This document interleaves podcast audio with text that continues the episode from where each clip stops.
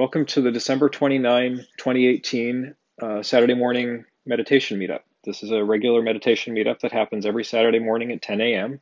You're welcome to join in person, uh, and you're also welcome to just listen to the recording as you are doing now. So enjoy. Yeah, my father's having health problems, and um, he had a stroke, and so Oh, we had to deal with that whole thing. He's still he's he's he's doing fine. He's recovering, but Mhm. I think it kind of just brought the whole like I'm 53 years old and my body's telling me Yep. I'm mortal. Yep. I'm going to die. My dad's going to die. Yep. My mom's going to die. Everyone's going to die. And I think I just identified it a while ago. What's going on is like my motivation for the for practicing is like, well, even if I do become an arahant, I'm going to die. And then it all just goes back to nothing. It's like their whole reset button gets set again. So what's like what's the point if I get enlightened? If I don't get enlightened, it doesn't really just matter. Uh, That's yeah, where I'm at that's, right now. that's a damn good question. um, and it's not an easy question to answer, right? Like, like what what exactly is it that is getting enlightened? You know what? I mean, one thing that that that I find interesting to contemplate when thinking about this question is like, what exactly is it that's here right now? Um, like what is experiencing what we're experiencing is it um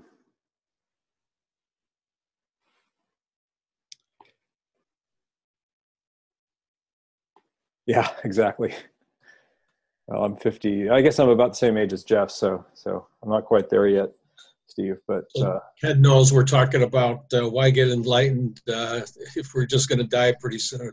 Right.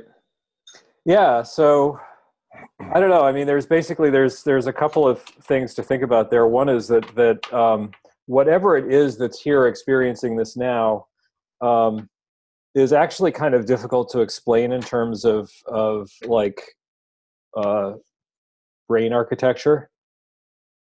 Do you know what I mean? Well, I know that's the hard problem, right?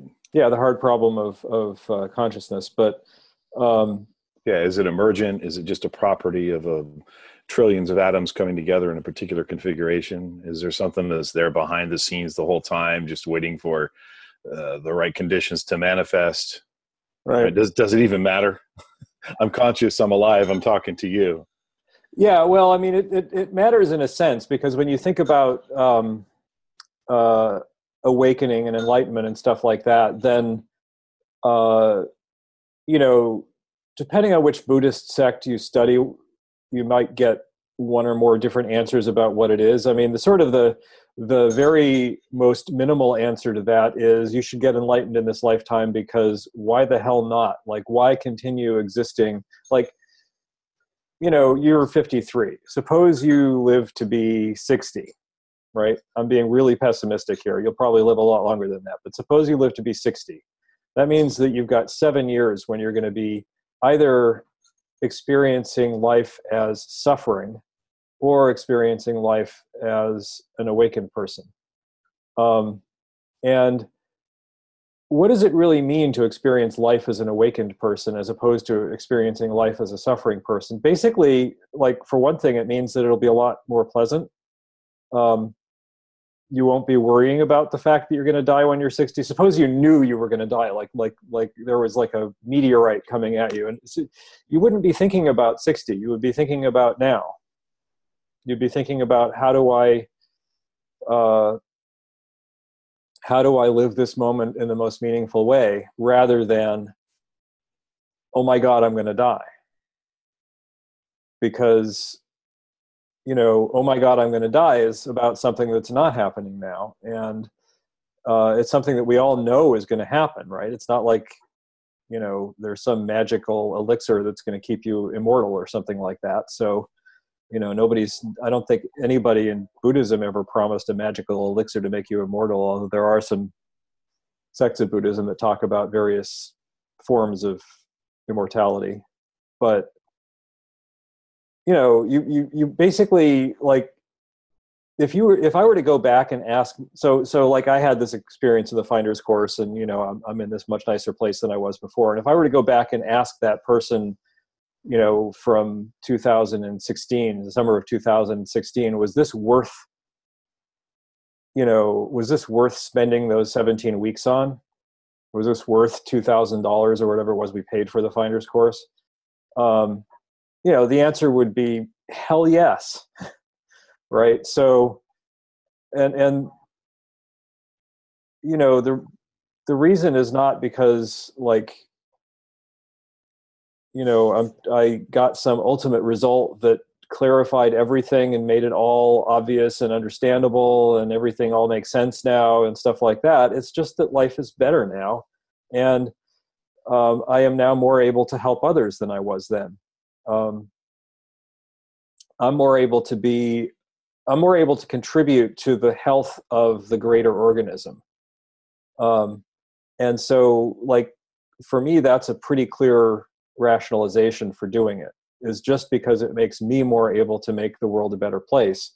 And by the way, if you think about enlightenment in terms of sort of interconnectedness, uh, that means that the effort that you spend to get closer to enlightenment is not wasted, even if you die, right? So, so you know, suppose like, you know, I mean, I don't know how much longer I have left to live. It could be a long time, it could be not long at all.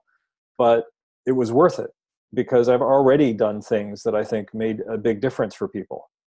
And that I couldn't have done if I hadn't put the effort into getting to a, some level of awakening. So, um, so in that sense, it was worth doing. Um, it's really hard to see that from the perspective of, of, of being really stuck in the self though because the self really wants to persist that's basically the self's job right? That it, honestly like that's what the self is there for. Um, it's there to make the individual organism persist and continue and do all the things that need to happen so that life will go on. And it has to do that in the presence of this contradiction that life won't go on that life won't continue indefinitely.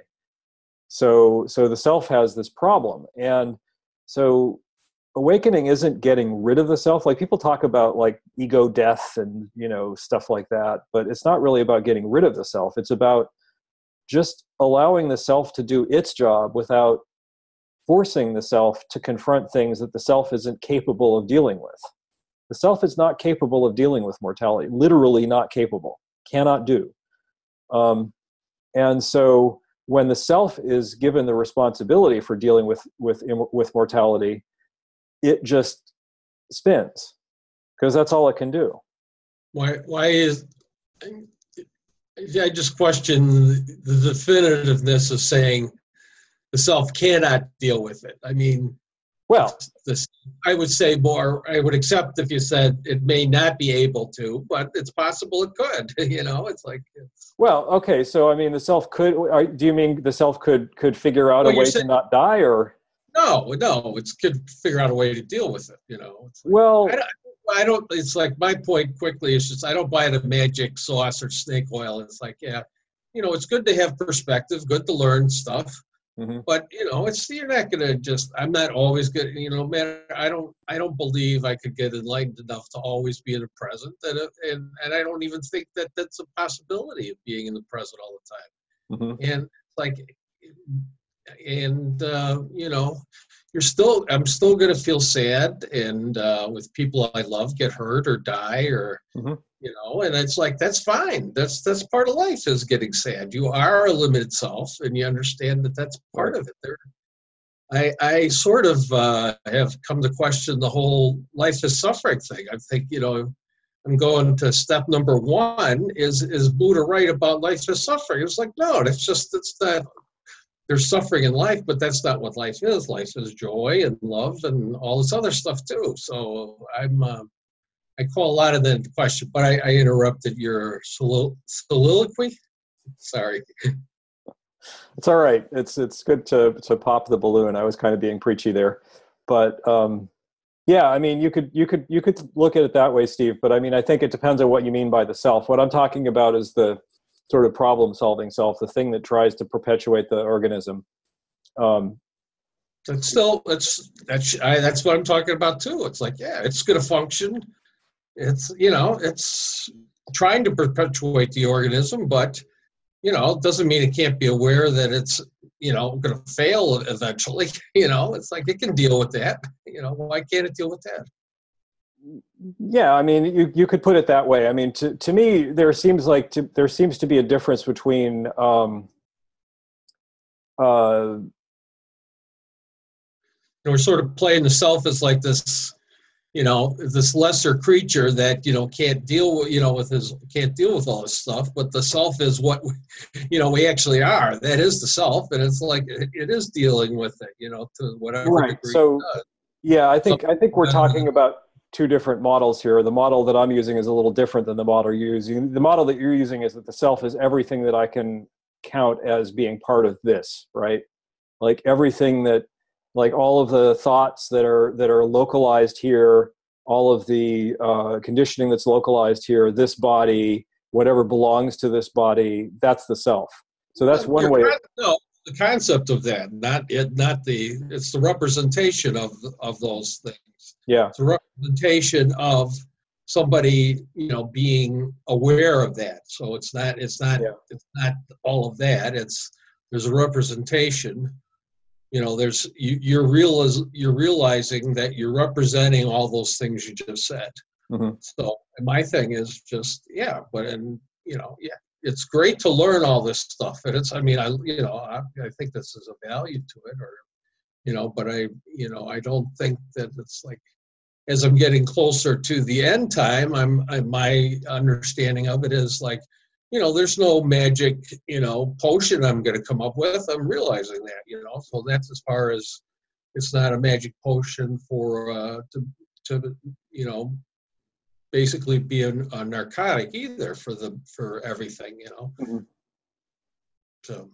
Yeah, I mean, so in a sense, what you're saying is that that the self has to recognize that that there are some problems that it can't solve doesn't have to, but it's better, I think, if it does. Yeah. It's happier if it does. Yeah, I, I that's my view. Yeah. Mm-hmm. Yeah, so I wouldn't really debate that. I mean, I think that's a perfectly reasonable way of looking at it. I was just putting it a different way. To yeah, me, the, no, the thing I, that I'm yeah. calling the self is actually a subset of all of this. It's not this. So, yeah. I think so, we're saying the same thing. Yeah.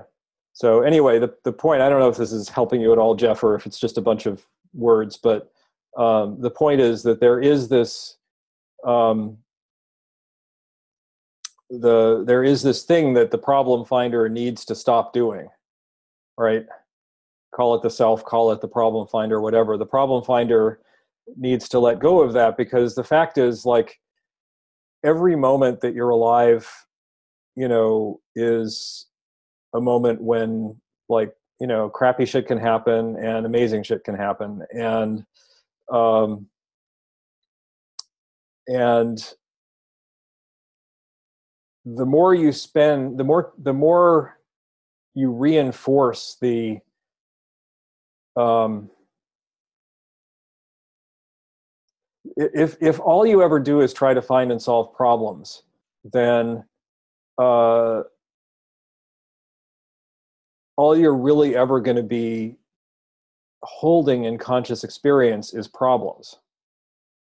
And that's just, you know, we have limited time on this planet, and our problems really aren't so hard that they require all of our time. The reason why we spend so much time on them is not because it requires the time. Like, you know, how much time is it worth spending on death? Zero, because you can't solve it, right? Like, it's obvious that you can't solve it. So why spend any time at all thinking about death? Well, the reason there are two reasons. One is because you know you have to like have a will and stuff like that, so that when when you die, like you don't that process that doesn't create an undue burden for whoever's left behind. Um, but aside from that, thinking about death is basically just just doing now what you're going to have to do later. Right? It's suffering now for something that's not happening now, and so it's just wasted time. So so part of the part of the point of all of this stuff is just to stop doing that because you know it's like you know you are precious to some people in this world right there are people in this world who value your presence, who enjoy you, who appreciate you. Um, and the more of the time that they have with you that they spend enjoying you and appreciating you, the more worthwhile their life is, right? Like like if they spend all of the time that they have with you thinking about the fact that you're going to die, then they're not really going to enjoy you. They're not really going to appreciate you because they're doing something else. Just simply, they're doing something else. And uh, and that's true for you too. All of the people in your life that you appreciate and that you enjoy. Um, if you spend all of your time with them thinking about the fact that you're going to lose them, thinking about you know the fact that you're that they're going to lose you, you know, I mean, it's it's always it's important to plan for the future, but aside from that, like any time that you spend on that is time that you're not sitting there appreciating them, enjoying them, uh, getting the value out of what's happening now. And uh, it's not like it's like there's some like you know it's not like it's it's some truth or something. You must get the value out of all of the relationships that you have now. But if you value the relationships and you you know you do. Otherwise you wouldn't mind them going away. Then you might as well get the value out of them. And and that just means you know being there and being being in the relationship and not being somewhere else. So i don't know. That was a bit preachy. I hope it was not useless but i'm sorry that you're no having, no that's it's yeah. important for me to hear i don't know it's just i'm just kind of in that place right now so yeah. i know i'll come out of it yeah um, I, I, guess I'm also kind of holding myself to a higher standard that I might um, be expected to right now because you know I'm in the dedicated practitioners class and mm-hmm. supposed to be meditating for an hour a day. Um, you know, and yep. just, I've I've watched over the last few weeks it's, it's just like fallen to like a third of what it sh- should be. Mm-hmm. So um, yeah. On the other hand, I'm auditing the course. You know, I mean, I, I, can do whatever the hell I want. You know, and yeah. even if I wasn't auditing the course, if I was taking it for like a college course credit, I can do whatever the hell I, my life needs. You know, so yeah. In some way, I have to cut myself a little slack. I know, I know myself. I'll bounce back. You know, I'll yeah. probably be coming back at this thing 100 percent within a couple of weeks or whatever. So I'll just give myself a pass. But I don't know. I just kind of needed to mm. share. I've sort yeah. of been in a, a negative space as far as the meditation goes. Yeah, absolutely. I mean, you know, the other thing, Jeff, is like you don't necessarily like it may be that the right meditation for you to be doing right now is not like I must get to stage five, I mm. must get to stage six, whatever it is, right? Like maybe the right thing to be doing in meditation right now is just noticing what's going on in your mind. Just like noticing where the where the pain is, where the loops are, where the stuckness is. It's a freaking circus in there, man. Right. Yeah. it's a so, circus yeah so just like just like you know you might consider you know so you're doing 20 minutes of meditation. Maybe do like 20 minutes of meditation as sort of a calisthenics exercise right? Where you're like trying to do the tmi stuff. And then you know take 10 minutes after that when your mind has gotten a little bit of chill from the fact that you were doing the practice to just enjoy the state of mind or you know enjoy or use the state of mind uh, as a way to just look inwards and look at what's going on in your mind and just like you know, have a little self, spend a little time on self compassion, right? Like on, ow, I'm in pain. Here's the pain. Look at that. There's the pain. Ow. You know, I'm sorry that I'm in pain. Um, and, and like, you know, be both, because you, you have that capacity to be both the pain and the observer of the pain that is that can then be sympathetic or or compassionate towards the pain um, so see if you can do that in your meditation maybe and see what happens because you know it's there you shouldn't expect that this is just going to be that this is just going to go away. Like you know my my mom had a stroke when she was in her late 50s which is really early. Um, and it completely upended my life. Like it completely upended my worldview. It was not a small thing and it's okay that it's not a small thing and it's not you don't need to beat yourself up into like you know going back to the way things were. In fact going back to the way things were might be the wrong thing but what you what you might need to do is figure out a way to go forward taking into account what you've now experienced. Um, and just learning how to live in the presence of that knowledge rather than you know the other thing that you can do and which which people do do is just work at covering it back up again. Hmm. and that's no good either right? Like that's not going to make you a happier person in the long run. That's just going to make you a person who's good at not looking at the truth not looking at what's happening. So yeah that's what my mother would do but no i'm not going to do that. Right yeah don't do that. I mean you know do what you want but but my advice is don't do that. So anyway i'm sorry about your dad and uh no he's he's that, doing okay. He's in recovery and he's in physical therapy and it's just been a rough couple of weeks. So yeah. we're actually going to go over and see him. I have to leave probably at about uh, 11 o'clock on the nose because i got to get ready to go over to their place. Uh-huh. but uh, i haven't seen him since it happened about two weeks ago and he had surgery and everything so we'll see how he's doing i know he's lost feeling in a lot of his left side of his body so yeah. he's in pt in a special you know like uh, recovery center in order to get over that so yeah anyway. by the way one thing to say about this just and this is not dharma advice this is just personal advice um, he may get quite discouraged by the by what he's lost um, and you know, I don't know your dad, so maybe your dad is like such a such a go getter that this won't happen. But it's something to watch out for that he might get sufficiently discouraged by what he's lost and the fact that he's not gaining it back quickly, that uh, he might stop doing the exercises or mm. stop doing the things that are needed to to get back whatever degree of function he can get back, and it may be uh, important for you to act as a little bit of a pusher for him to get him to and and you you may have to figure out a skillful way to do that because because actually pushing might not work. But yeah, maybe. um, you know it's funny though i've had that conversation with my brother and the way my dad is is knowing him that he's if anybody's going to succeed it's going to be him. Mm-hmm. so i might not have to be the pusher. But yeah, yeah if I'll, I'll, keep my eyes out and see if he starts to flag and if he does uh, my yeah. brother and I'll figure out skillful ways to kick him in the ass. But also, also, uh, the word succeed is actually a pretty interesting pointer because uh, succeed could mean a lot of different things. And if succeed means get back to the way things were before the stroke, that might not happen. In fact, that's not likely to happen, right?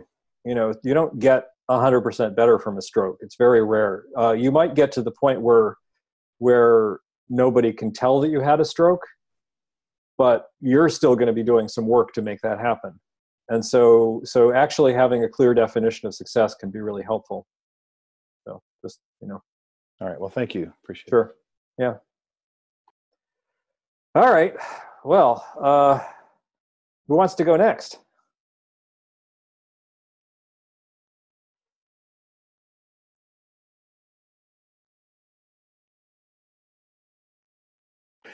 Man, did I drop a bomb or what? Yeah, you wrecked everything. I guess I'll go since that it, it's kind of related. I didn't realize what happened, Jeff. Sorry to hear that. Um, yeah, my dad actually is in the hospital too because he fell and broke his hip. So he's been getting surgery. That was a couple of weeks ago. Mm-hmm. So yeah, pretty similar situation. And uh, yeah, it's uh, been um, interesting during meditation too because I, I think I'm basically at stage one at this point. and just it's as far as I can tell, all the all the instructions point that I'm basically practicing at stage one, mm-hmm. um, and I'm just trying to accept that and uh, work with that in a way of just kind of kind of like what you were saying before ted about uh, using that as an observation time. Yep. Um, not trying to say I'm going to be doing stage one, two, three, four, five, and seeing how it goes. So, and uh, I don't know if there's anything really interesting this week. I'm still getting to dullness though, so yay right away. yeah, um, I mean, it's when you're in that place, um, just like doing whatever the practices that you can do and and and sticking with it can be really powerful. I mean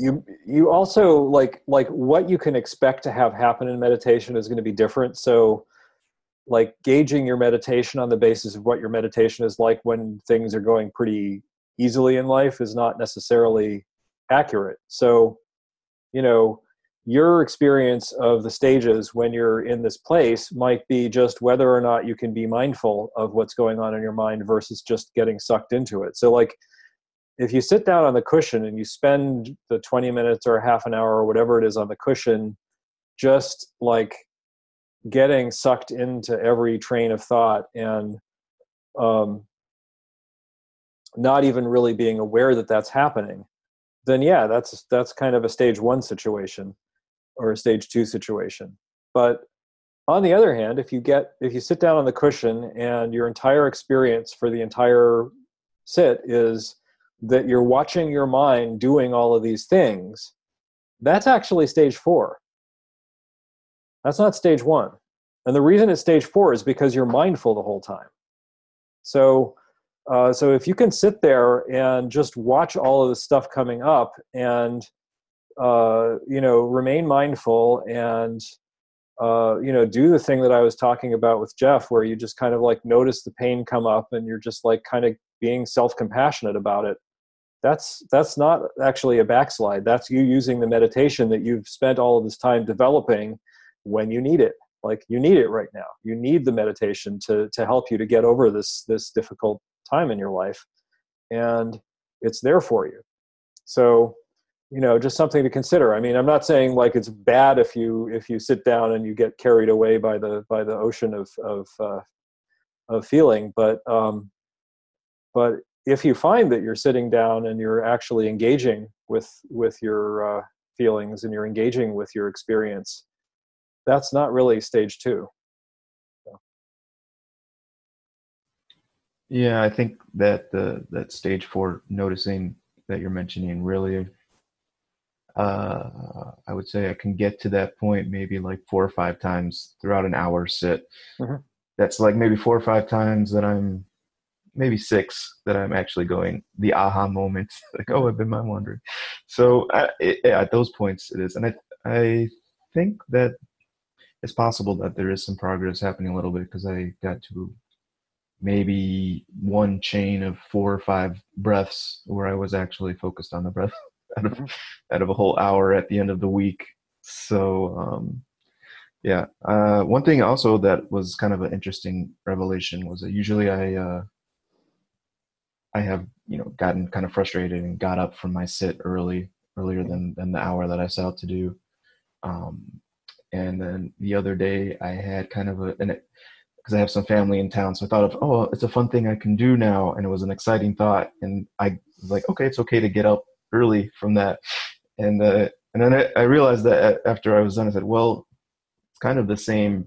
Um, the same result. If I'm so frustrated, the meditation's over, early, time to go, or I'm so excited I want to go do X, Y, Z, then it's okay to to end the meditation early. It's the same kind of uh, feeling like, oh, okay, that's that's what's more important now.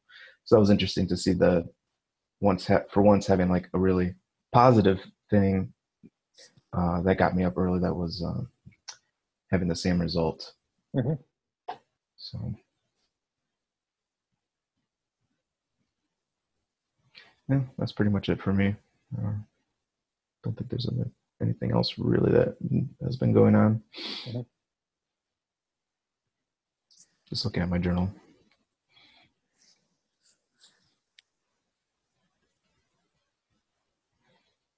It's funny how we all look at our phones when we're looking at our journals now instead of you know, pulling out a little black book.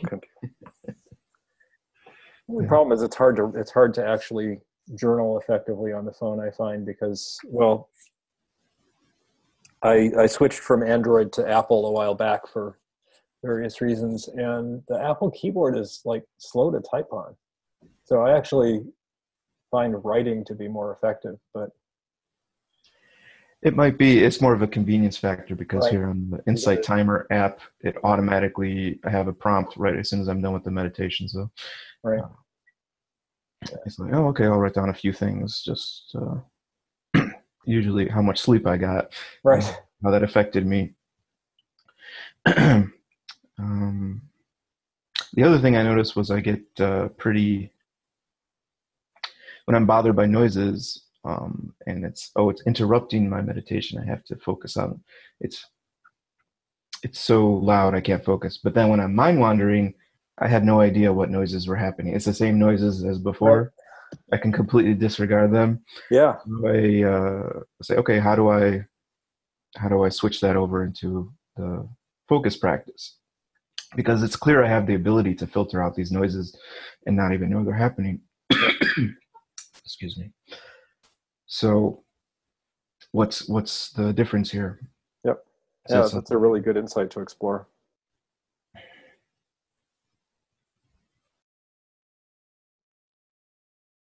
Who's next?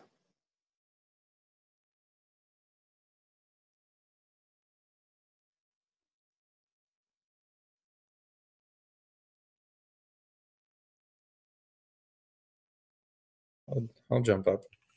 Uh, um, yeah, things are things are pretty good actually, um, and uh, yeah, the meditation is going pretty well. It seems that when I sit, I'm able to have awareness, very sharp awareness of everything going on. And uh, Mike talking about thoughts being distracting, or not thoughts, sounds being distracting. It's kind of cool because I can just kind of sit there, and when a sound comes up, it's like I watch my attention jump over there and jump over there and jump over there. And it's not like I'm distracted. It's just like I'm sitting there watching the attention get sucked over there. It's just kind of, just kind of cool to watch it and just kind of say, oh, that's the way the the mind operates, and that's the way the the mind, you know, reacts and is conditioned to to follow these things.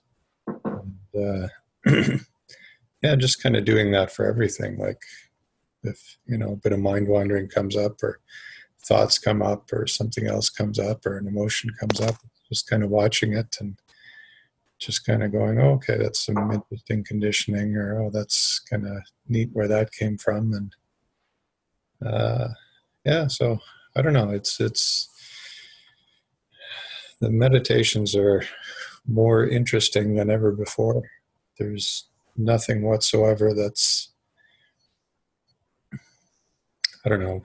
I think when I started meditation, I had this view that you know you'd kind of just sit there for an hour and you'd be wrapped in this foggy gray blanket of you know nothingness and bliss and stuff. But it's just like you know busy as a swarm of bees, but it's you know it's all cool. It's just kind of watching it, and uh, been watching a lot of talks by this guy Rupert Spira. I think yeah. I mentioned a couple of weeks ago, and he's got a lot of really really cool stuff about sort of where do thoughts come from and what is the self and you know trying to dig into you know who is the agent on behalf of which this you know emotion of anger or upset or resentment or whatever is arising and you know trying to find it. And you know it's it's you know it just seems more and more that that's just kind of a fiction you know.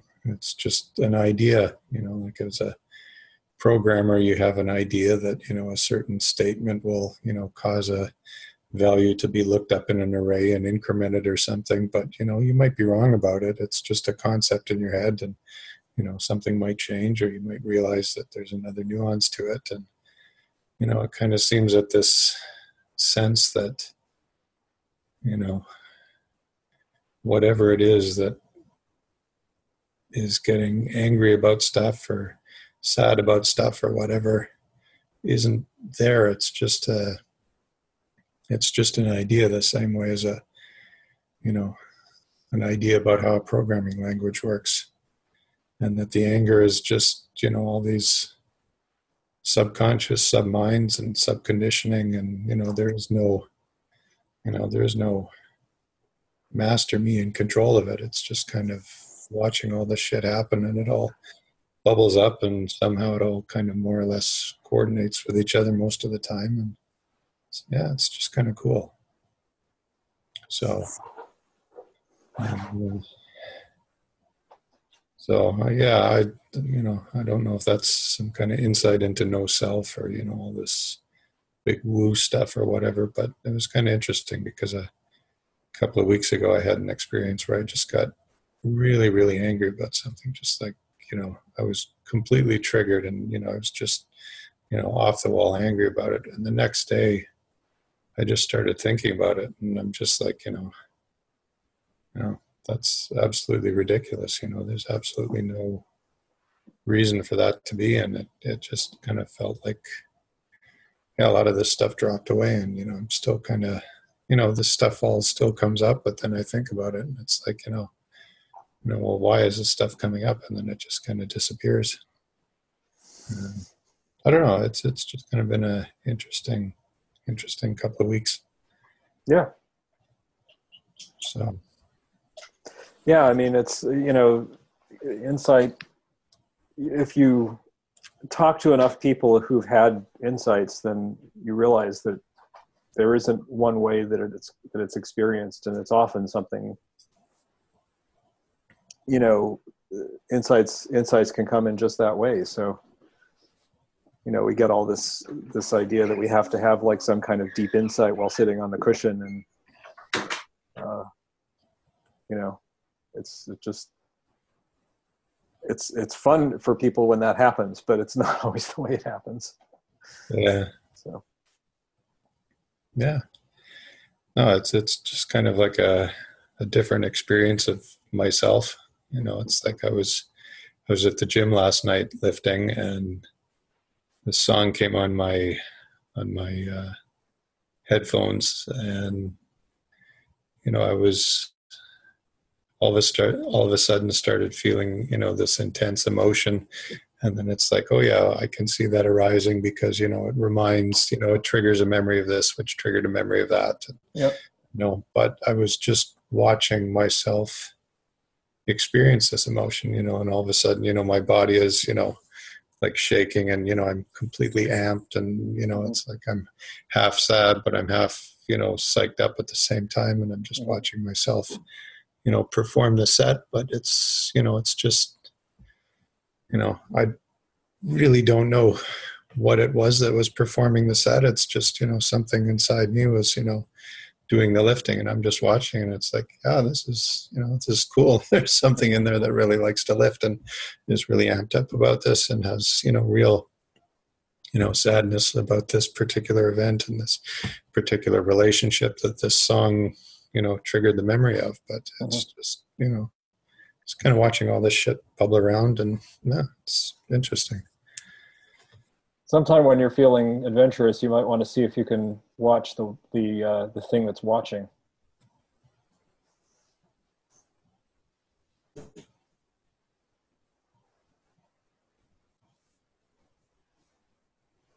Yeah.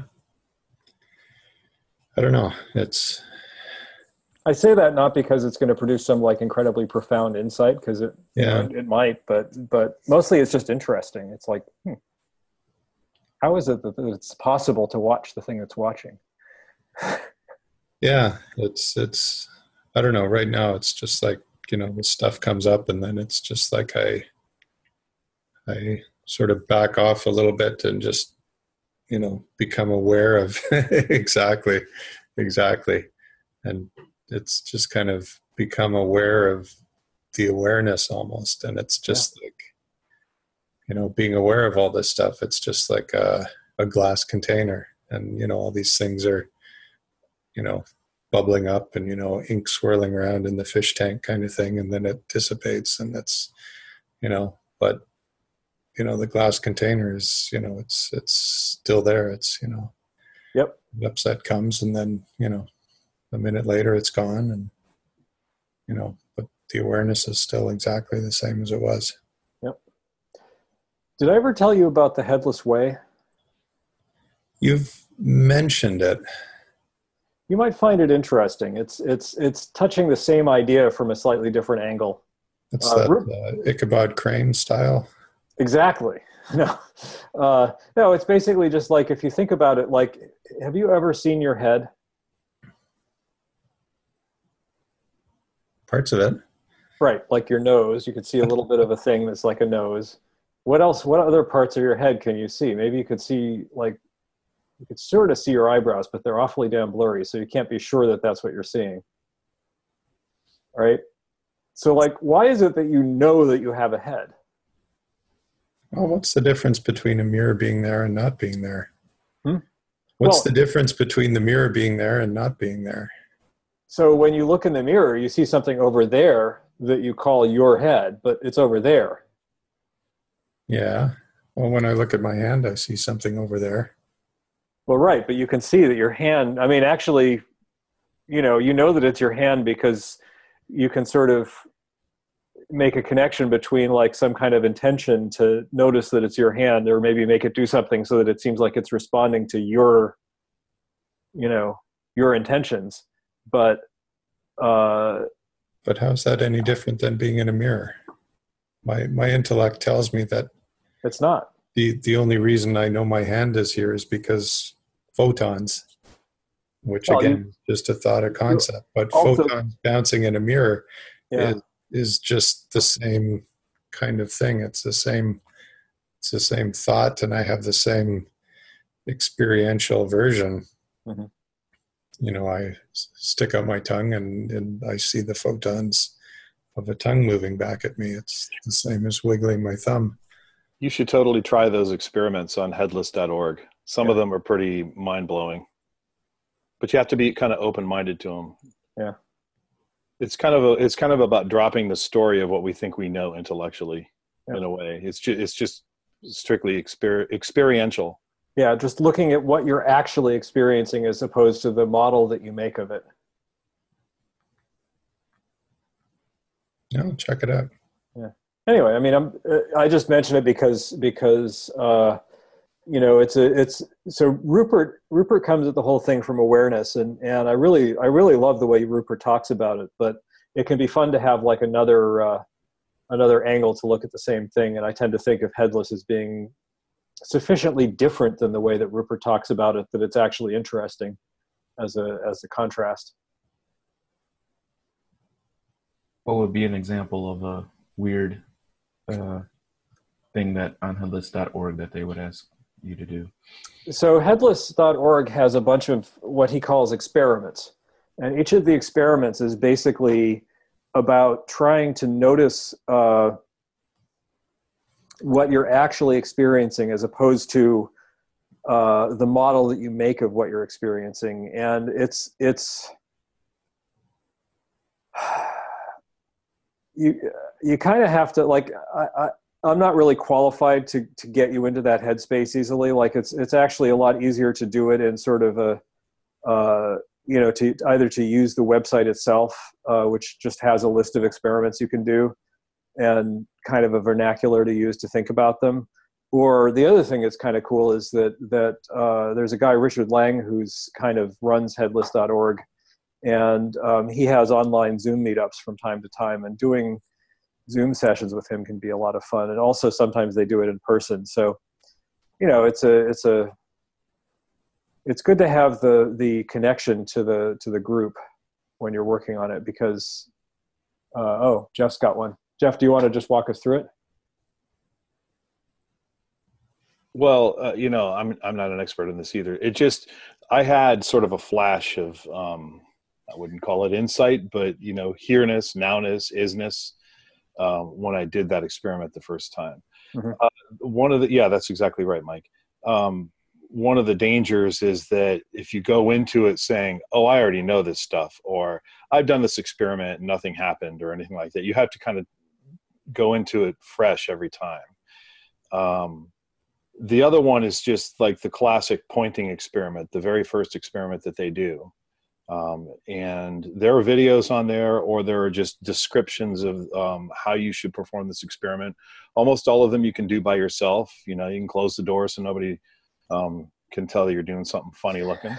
and, uh, you know, just try them out and see if anything works for you. Uh, they're, um, they're, they can be pretty powerful. That's all I'll say about it.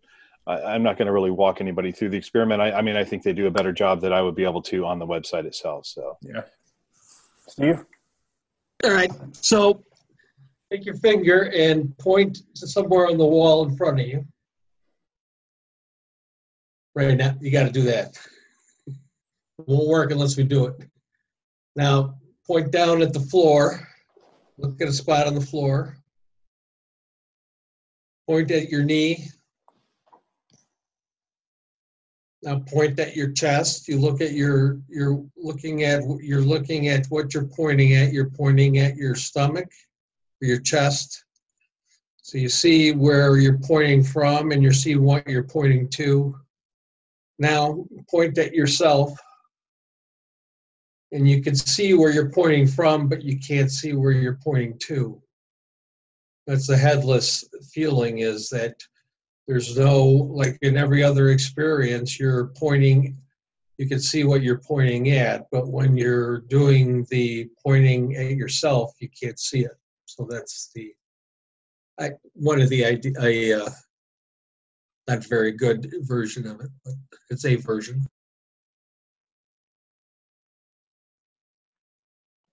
Yeah, that's that's the classic experiment. Mm-hmm. It uh, like uh, Ted was saying, it's worthwhile um, trying to join up with some. They have like five Zooms every week. Um, one of which is on Sunday at noon Eastern time.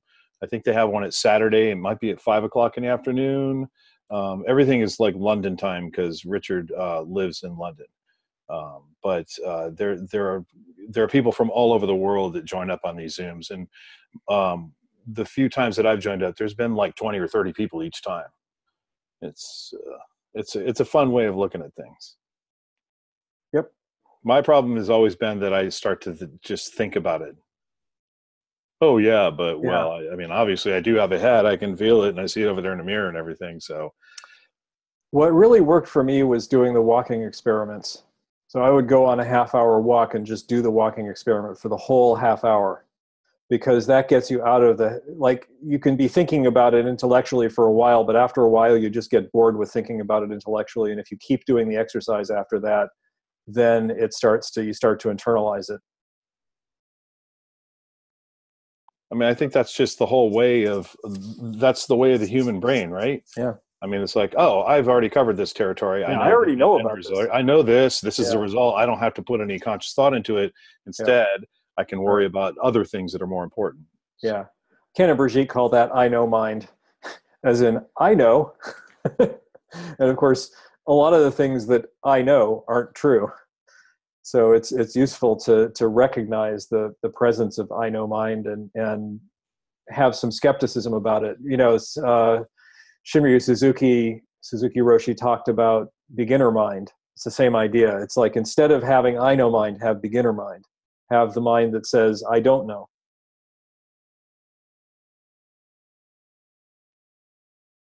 So, anyway,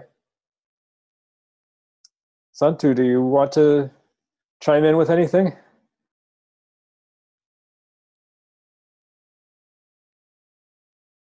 Can you hear me? Yes. Hmm. Hmm. That sounds really cool. The headless way. I bumped into that just like a few days ago, the the book, and uh, it's interesting that it came up now. And uh, I know. Thanks for the tip. It's like I checked some of the experiments, and they seem really fun. Mm-hmm. So interesting.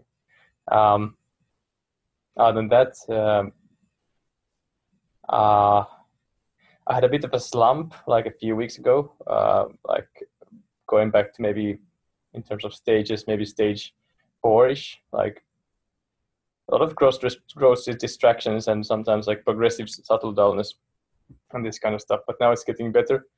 I uh, start doing whole body breathing again, like and trying to like accommodate myself to exclusive attention, like slowly, and uh, especially emphasize like introspective awareness that like of like just try trying to focus on on the intention to um, like keep up the the intention to notice as soon as possible when distractions arise. And it's been pretty good. Like it's it's getting better again. And uh, and today, for example, this morning I had um, a pretty good solid like like getting back to the exclusive kind of area, which is very nice. I'm really happy about it. I know it's, it's going to slump again at, at some point, but uh, like after my, I was like at the retreat, like maybe two months ago, and uh, and yeah, I got around maybe stage seven, eight ish stuff, and then after that it went like down, down, down, and down, and then it's like it's reached that bottom level, and now it's going back again. So I know yeah. I'm happy about that. That's a funny thing, isn't it? So you you have these wonderful experiences in retreat, and then you have to figure out how do I do that when I'm not in retreat. Yeah. Yeah. Yeah, but you can, as you say, it's it just you know having the experience in retreat gives you a pointer, so now you know something of what to look for. Yeah, yeah. I'm also like I know like um, somehow interestingly a little bit like there's some shame involved. I don't know how why, mm. but uh, I've been looking at the you know the the the teacher training course and i mean like kind of like eyeing it like hmm they're accepting some people who are, haven't done the dedicated practitioners course and like a bit like i know it would be super awesome both for myself and others but i know i i i think i'll apply but i know definitely apply yeah so having people who can who can uh, uh, study it and then teach it in you know, especially in other languages, I think is really important. Mm.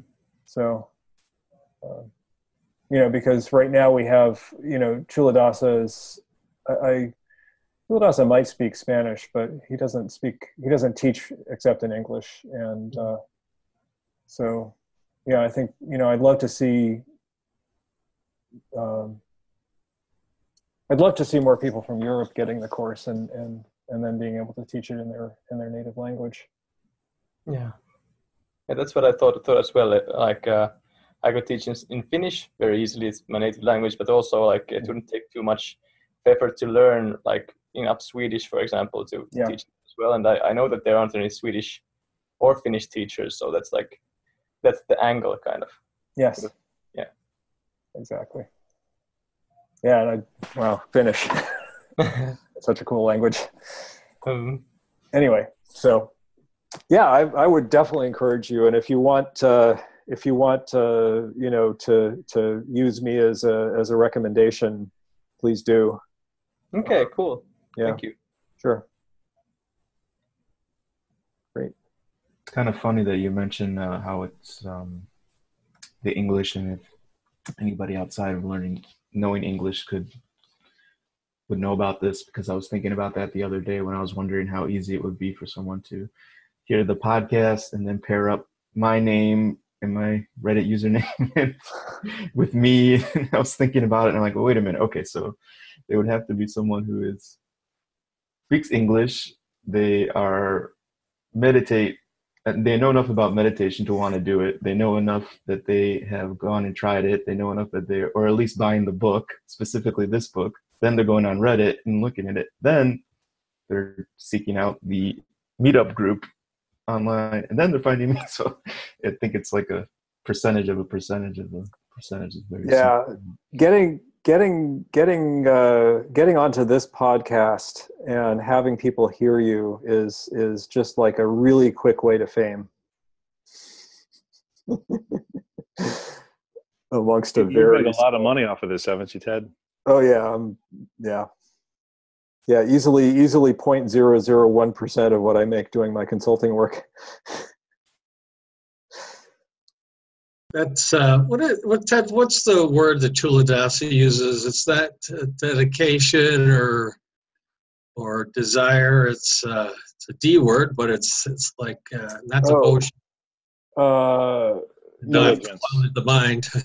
uh, Diligence. Diligence, yeah. Diligence. Okay, yeah. And so what I wanted, I just wanted to to to point out the diligence that Ted has shown in, in doing this on a regular basis is is a really good example of what diligence is. And I'm sure you know we've seen them in airports and conferences and, and built-in substitute teacher uh, for taking over. But yeah, it's it's really and the uh, feedback just hearing everybody every week is just been you know really helpful to yeah through those ups and downs too. But I mean, but the and then the diligence I wanted to. I just thought of that while we were doing it. It was like, yeah, that's that's that's what he means. I think that's what he means by diligence. So it's uh, showing up is a part of diligence, but then there's also like you know paying attention. Yeah, yeah. Well, you do pay attention. I mean, you're you're you do a good job of staying focused. But and just briefly on my practice, when you speak, yeah. I've been using the um, I've been using the the the sauna, the hot sauna, the Finnish Finnish Finnish uh, style sauna. It's yeah. been, there's a lot of been studies going coming out, or they've been uh, publishing the studies that, that that were done in Finland about the increase. And I've I've had uh, hypertension. I had high blood pressure, which you know. and So one of the things is is in it is is lowering that, and it's like I'm, I'm still on my medication, but it's dropping down to the point where I'm really going to have to go to the doctor because I'm like down to 110 or 107, and that's I'm going to have to like talk to my doctor about maybe you know reducing doses or yeah. off of it. But I've been meditating when I when I go, and uh, it also made me think of what Ken was talking about with the lifting because you know he said it's and, and Ted asked a question about, he was saying sometimes he's getting to the point of passing out with the lifting and Ted asked well why is that and so I've been doing the same thing in the saunas I I, I you know with the meditation and the breathing exercise I push myself as far as I can go and then when I'm getting up and walking out to go cool down, I'm at the point of almost passing out. And I think it's, well, I had to think of that too. And I think it's some of that flow experience where you, you know, you're getting close to that.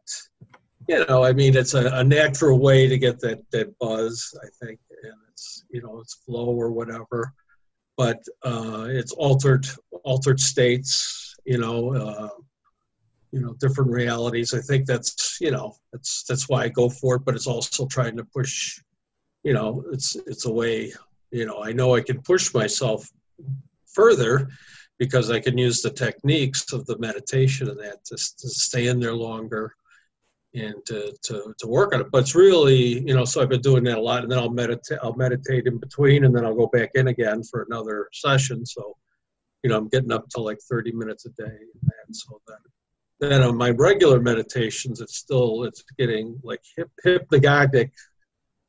Hey Jeff, so that I've I've been um, I real I've been doing trying to do the access breathing, access concentration, but my um, then I've been doing the whole body breathing like Ted suggested, but I've been losing focus. So I'm going to try to do more uh, energy work like qigong type stuff and uh, and also probably try to do uh, uh, body scanning. Cool. Yeah. Uh, by the way, small small note of trivia that I got from another Finnish friend. Uh, "sauna" is one of the few words uh, Finnish that's actually borrowed in English. Hmm. um, yeah. So so uh, the one thing I would uh, caution you about yeah uh, which you probably already know. So you probably don't. Uh, probably a lot to caution. So go ahead. Yeah, I'm just going to say it because it's it's it's something that that you know we hear about when people do sweat lodges, and it's the same kind of thing. Make sure you stay hydrated. Like, don't go in there dry. Go into the sauna. Take a have have a nice glass of water before you go into the sauna because you don't want to get dehydrated and you know pass out because you got dehydrated. Or yeah, there you go. Take a water bottle with you yeah because you know you will you will exude a lot of water through your pores as you're sitting there in the sauna but I do. Uh, I, do. I yeah. take my water bottle and I I don't actually take it in because it gets too hot, but I I you know I keep it. I have some right before I go in, and then I have it at my break. I drink right drink a whole bottle. But yeah. Well, you know, you could just bring in coffee because it's okay if that's hot. No, it's the it's not the liquid; it's the container. It's too hot. Right. Oh, I see. Well, yeah. So, I mean, so yeah, it's 190 degrees, so it's it's hot. Wow, really? Yeah, that's how hot the dry yeah. dry saunas, and that's there's all the studies oh. now. There's uh, uh, studies about the heat stress proteins and what it does to the bodies. Wow, I had no idea it was that hot.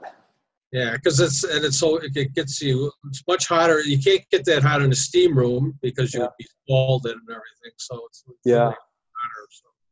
Wow. Okay. Well, I gotta yeah. just I gotta find a place where I can jump out and roll around in the snow.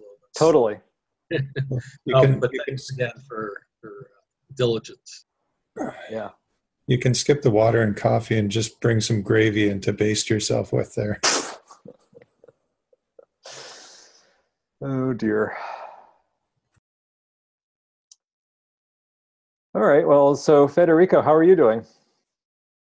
Uh, that uh, for for um, I have uh, unfortunately on Saturdays I have something till close to this time, and I wonder if um, there's any possibility to uh, get the recordings uh, whenever I'm missing you guys. Uh, um, I will try to join whenever I can, but um, I wonder how to see the recordings or uh, you can see the recordings only if you attend a given meeting. Uh, no, the recordings are available. Um, okay.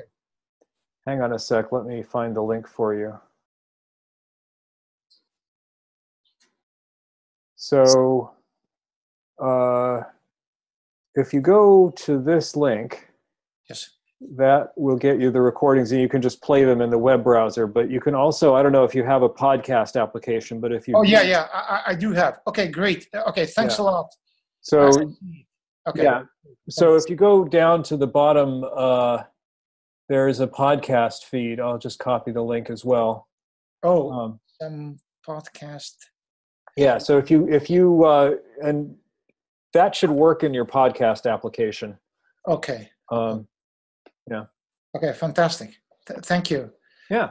Absolutely. Um, otherwise, I, I was just um, wondering um, about the, the following. I, I, do my practice. I'm. I feel uh, to be somewhere stage six, 7 mm-hmm. I'm trying to stabilize my exclusive attention and make it effortless. And by the way, uh, the last time I mentioned um, the topic of uh, retreats because um, I felt that um, I had a peak um, achievement during uh, the retreat um, uh, in September but yesterday I was able to get to a place that was much much deeper than that. Um, on a separate note, I wonder about the extra practice like walking meditation. Uh, there's some controversy. I feel, of course, the book um, um, strongly advises. Uh, uh, us to to to do the walking meditation but i've heard from people that it's good until certain stages but not so good afterwards like for stage seven and eight uh, i'm not sure uh, w- what you think about this and uh, if anyone else has any opinion please um, uh, suggest uh, whether to use walking meditation very seriously at stage six, seven, and on, or it's pretty much um, I wouldn't say useless, but uh, of less use. So, oh, go ahead, Steve. Just, of course, I found the walking meditation extremely helpful. I especially I like walking in the woods. And the thing I think that one of the things that Culadasa points out, it's a good way to practice uh, focusing on awareness. So, you know, it's when you're meditating, a lot of time you're you're you're you know how much how much is attention, how much is awareness, but when when you do the walking in the woods or walking and and you're just you know focusing on your feet uh, touching you're there's a lot more uh, work on awareness. So it really helped me uh, working on awareness. Yeah uh, thank you very much. Actually i just recalled that uh, was emphasizing that it's much easier to um, use awareness in walking and somehow it's more awareness uh, biased while sitting is more attention biased and thanks for reminding me it gives me now some motivation to go back and do it seriously yeah, yeah. that's a good point thanks we actually this came up in in the teacher training class i think two weeks ago um, because we've been going through the appendices. And uh, Culadasa, uh, as I'm sure you know, recommends uh, the walking meditation, not necessarily to do as much walking meditation as you do sitting meditation, but to use the walking meditation.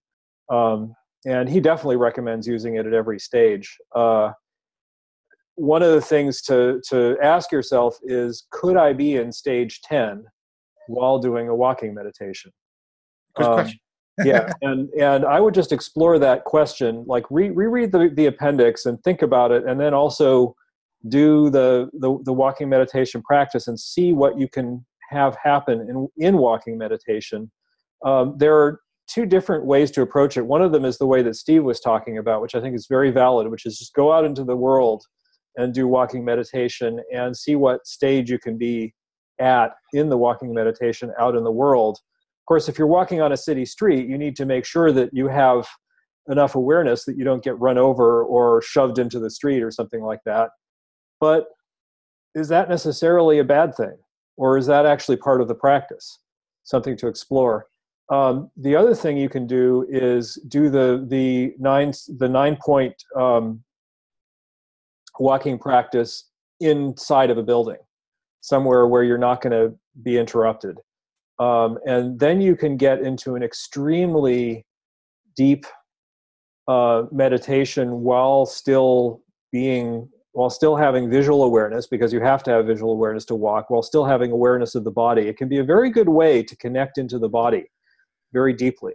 So so yeah definitely um, one of the things i have to confess i'm not actually that big about walking meditation when i'm out of retreat. And so I've been kind of skipping walking meditation. And after hearing Culadasa and some of my fellow teacher training students talk about their walking meditation practice, I felt really jealous and I want to do it more. So, so I, I, would encourage you to explore that also. Uh, thanks. It, it, sounds very inspirational.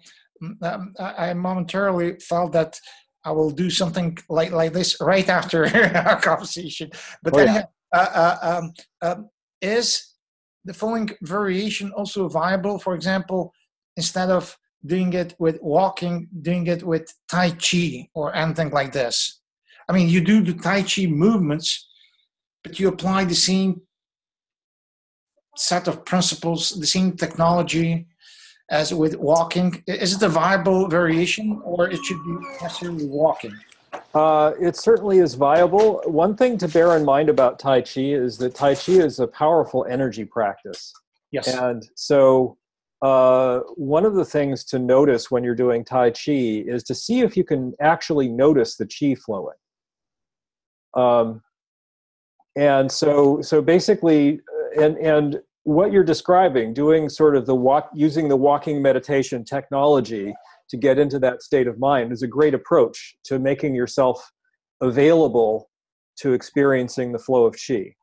Mm-hmm, mm-hmm, uh, mm-hmm. because what you may find is that the simplest movements in Tai Chi, once you once you're sensitized to the flow of chi, you realize how powerful they are. Um, and so, and I, you know it, it really depends on on you not everybody has the same experience i know steve is is into this stuff but um uh, I have a friend who's a Tai Chi master, and I did a, a Tai Chi class with her, and I hadn't really experienced Chi flow before, but but doing the class with her, I really experienced it very strongly.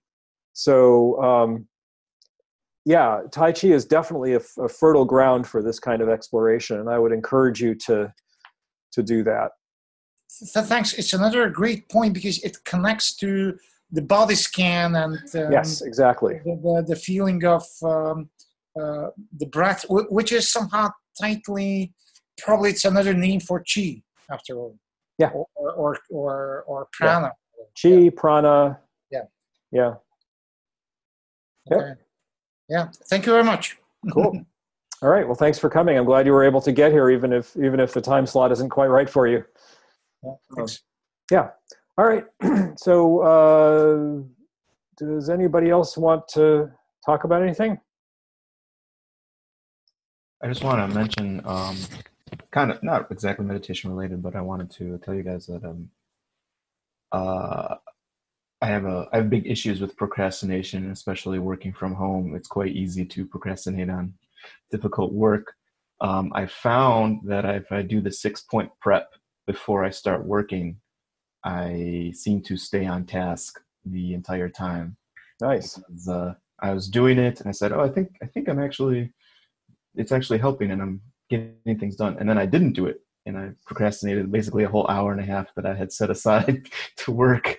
And uh, I said, "Okay, I think maybe there's maybe that's helpful." So I just replaced everything with the motivation, goal, uh, expectation, yep. with why I'm working on whatever it is that I have to do, and uh, so far it seems to have, have been doing good. I'm going to keep using it. So I just wanted to kind of uh, give you, share you guys a little advice if you deal with procrastination, but I know none of you do. It's just me who has that problem. So, ha!